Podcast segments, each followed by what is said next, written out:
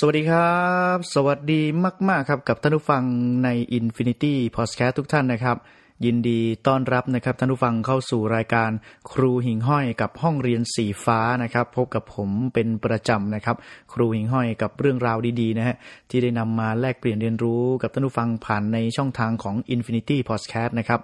สำหรับวันนี้เป็นบทเรียนที่ 10 15 นะฮะ ผมให้ชื่อบทเรียนนี้ว่า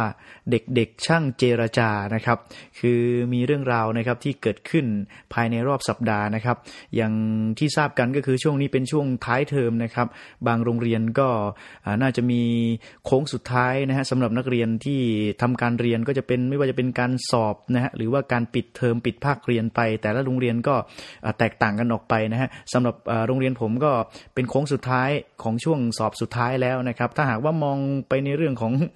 ฟุตบอลก็เป็นเกมฟุตบอลก็จะเป็นช่วงท้ายฤดูกาลนะฮะแต่ละแต่ละทีมก็พยายามที่จะเก็บแต้มนะครับ เก็บคะแนนให้ได้มากที่สุดเพื่อที่จะอยู่รอดนะฮะและก็รอดพ้นบนตารางการแข่งขันนะครับ นักเรียนก็เช่นเดียวกันนะครับ ในช่วงสัปดาห์ที่ผ่านมาก็จะเป็นช่วงท้ายท้ายสุดนะครับ เพราะเป็นช่วงที่สอบแล้วก็เก็บคะแนนสุดท้ายแล้วนะฮะนะครับ คุณครูก็จะมานั่งรวบรวมคะแนนตามงานที่ได้ส่งไปเด็กๆ แต่ละคนก็ จะรีบเคลียร์งานนะครับของของตนเองในแต่ละวิชานะครับ อย่างของผมก็จะมีเด็กๆนักเรียนนะครับหลายๆคนนะครับคอยมาตามส่งงานนะครับ ซึ่งก็ผมก็จะเปิดโอกาสให้เด็กๆนะสามารถที่จะส่งงานนะครับ จนกว่าจะ เคลียร์คะแนนเสร็จทั้งหมดนะครับ ก็บอกว่าถ้ามีงานส่งก็รีบมาส่งนะครับ ตามที่คุณครูได้ส่งไปนะครับเพราะผมรับหน้าที่ในการสอนชั้นมต้นนะฮะมหนึ่งสองสามนะครับ ซึ่งถ้าหากว่า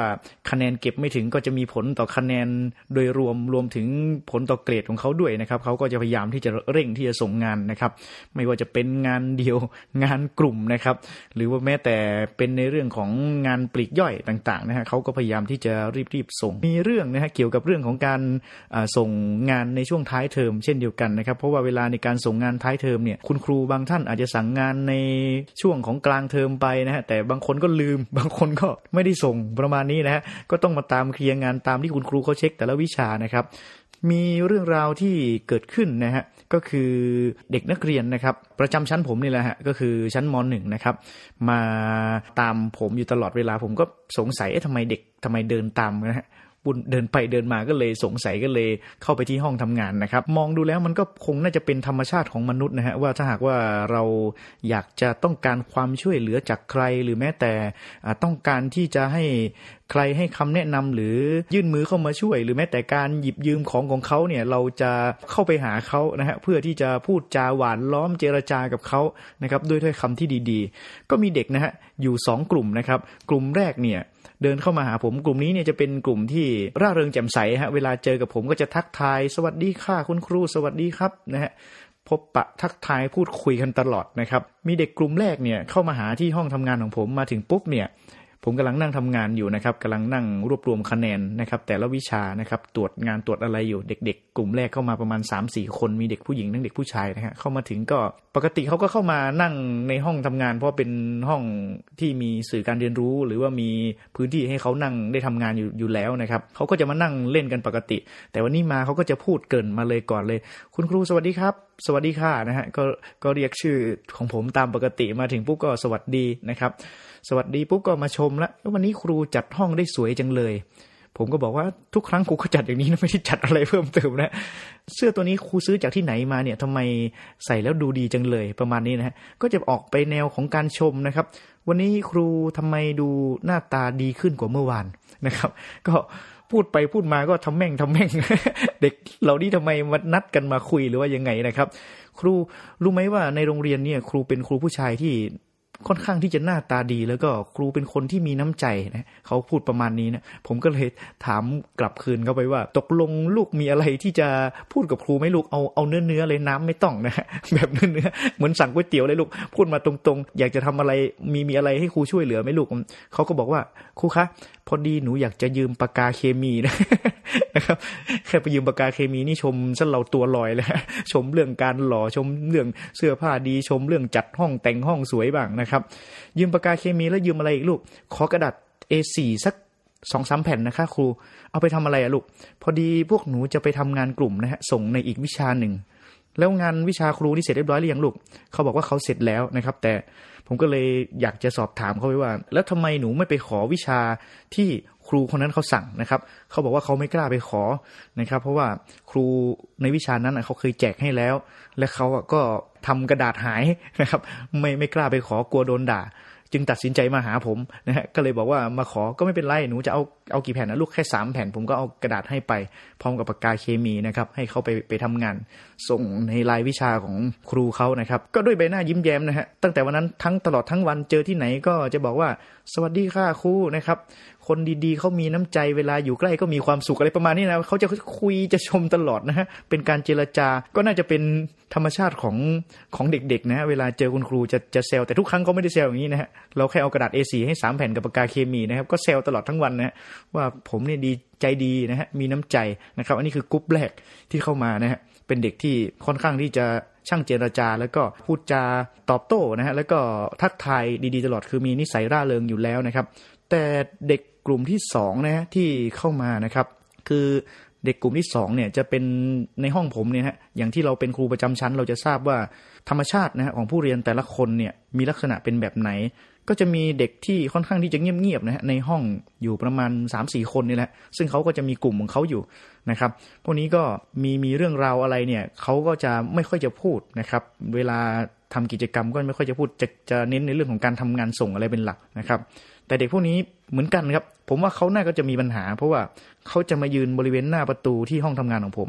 ผมก็หันไปดูนะครับ มีอะไรเหรอลูกเขาใช้มือกวักเรียกผมกวักเรียกครูมานี่ก่อนนะครับ ผมก็ว่ามีอะไรเหรอลูกจะให้ครูไปหาทำไมหนู ไม่เดินเข้ามาครูก็บอกว่าครูมานี่ก่อน มีอะไรจะคุยด้วยนะครับ คือเด็กๆที่นี่นะว่ามีปัญหา ถ้าเขาไม่สนิทจริงๆเนี่ยเขาจะเรียกเราไปหานะเหมือนเหมือนว่าเราต้องไปในที่ที่เขาปลอดภัยประมาณนี้นะครับ ผมก็เลยว่าไม่เป็นไรลูกเข้ามาเลยนะครับ เข้ามาได้เลยถอดรองเท้าแล้วเข้ามามาคุยกับครูข้างในนะครับเขาก็เดินเข้ามาสองสามคน แต่ให้คนคนเดียวพูด อีกคนหนึ่งก็ค่อยๆ ถอยถอยออกไป คนหนึ่งก็พูดขึ้นมาครูคะมีอะไรจะขอความช่วยเหลือ มีอะไรเหรอลูก ขอยืมกระดาษ A4 สักสามแผ่นสิคะผมก็เลยว่า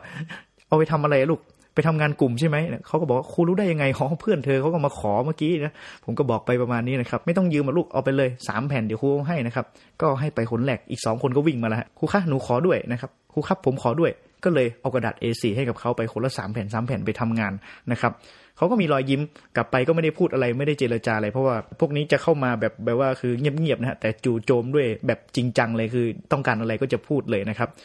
ผมก็ที่จริงก็ไม่ได้ไม่ได้เอะใจอะไรนะครับ เกี่ยวกับเรื่องราวเหล่านี้นะครับ เพราะว่าทุกครั้งถ้าเด็ก ๆ เข้ามาหาผม ผมก็จะให้การช่วยเหลือเป็นส่วนใหญ่ มีอะไรช่วยก็ช่วย เวลามีซื้อผลไม้ ซื้อขนมมานะครับเขามาช่วยกวาดห้องนะบางทีเขาก็มากวาดห้อง